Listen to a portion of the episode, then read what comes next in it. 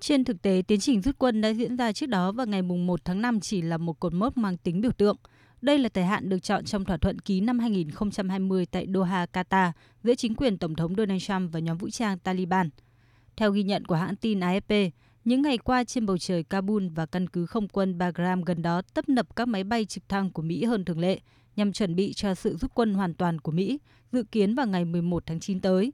Đây cũng là thời điểm kỷ niệm 20 năm ngày Mỹ đưa quân tới quốc gia Nam Á này. Trước đó, hôm 29 tháng 4, các đồng minh của Mỹ thuộc Tổ chức Quân sự Hiệp ước Bắc Đại Tây Dương NATO cũng đã bắt đầu rút lực lượng. Chính quyền Tổng thống Mỹ Joe Biden hồi giữa tháng 4 vừa qua đã xác nhận kế hoạch rút 2.500 binh sĩ Mỹ cuối cùng khỏi Afghanistan.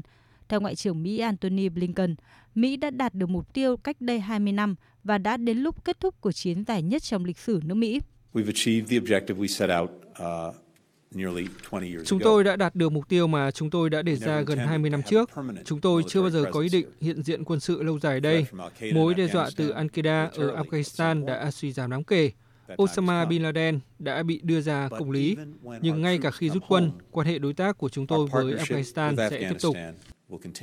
Mỹ bắt đầu đưa quân vào Afghanistan sau cuộc khủng bố kinh hoàng năm 2001 nhằm vào tòa tháp đôi ở thành phố New York và Lầu Năm Góc. Vào thời điểm cao trào năm 2011, số quân Mỹ ở Afghanistan từng lên tới 100.000. Cuộc chiến đã giúp Mỹ lật đổ chính quyền Taliban, nhưng cũng khiến hơn 2.000 người Mỹ và hàng chục nghìn người Afghanistan thiệt mạng. Kể từ khi thỏa thuận tại Doha được ký kết, Taliban không nhằm trực tiếp vào các lực lượng nước ngoài nữa. Tuy nhiên, bạo lực đẫm máu vẫn xảy ra không ngớt với mục tiêu là các lực lượng chính phủ ở nông thôn hay các vụ tấn công khủng bố ở những khu vực thành thị. Dù Tổng thống Afghanistan Ashraf Ghani khẳng định quân đội chính phủ hoàn toàn có đủ khả năng chống lại quân nổi dậy và tin rằng việc Mỹ rút quân cũng đồng nghĩa với việc Taliban không có lý do gì để tiếp tục chiến đấu nữa. Nhưng nhiều người vẫn lo ngại sự ra đi của người Mỹ sẽ mở đường cho sự trở lại của Taliban và đất nước một lần nữa phải trở lại thời kỳ của những năm 1996-2001. Trong quá khứ, Taliban nói rằng họ chiến đấu vì sự hiện diện của quân đội nước ngoài nhưng bây giờ khi Mỹ và các lực lượng nước ngoài khác thông báo rời đi, thì các cuộc tấn công vẫn xảy ra ngay. Chúng tôi cảm thấy mệt mỏi với tình hình này và yêu cầu của chúng tôi đối với Taliban.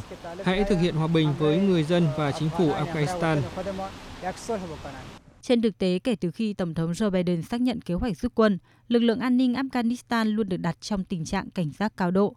Bạo lực thì gia tăng, trong khi các cuộc đàm phán hòa bình giữa Taliban và chính phủ bị xa lầy. Chuyên gia phân tích Andrew Watkin thuộc nhóm khủng hoảng quốc tế cho rằng những tuần tới sẽ là phép thử rõ nhất cho năng lực của quân đội Afghanistan và việc tuân thủ các cam kết của Taliban khi không còn sự hiện diện của quân đội Mỹ.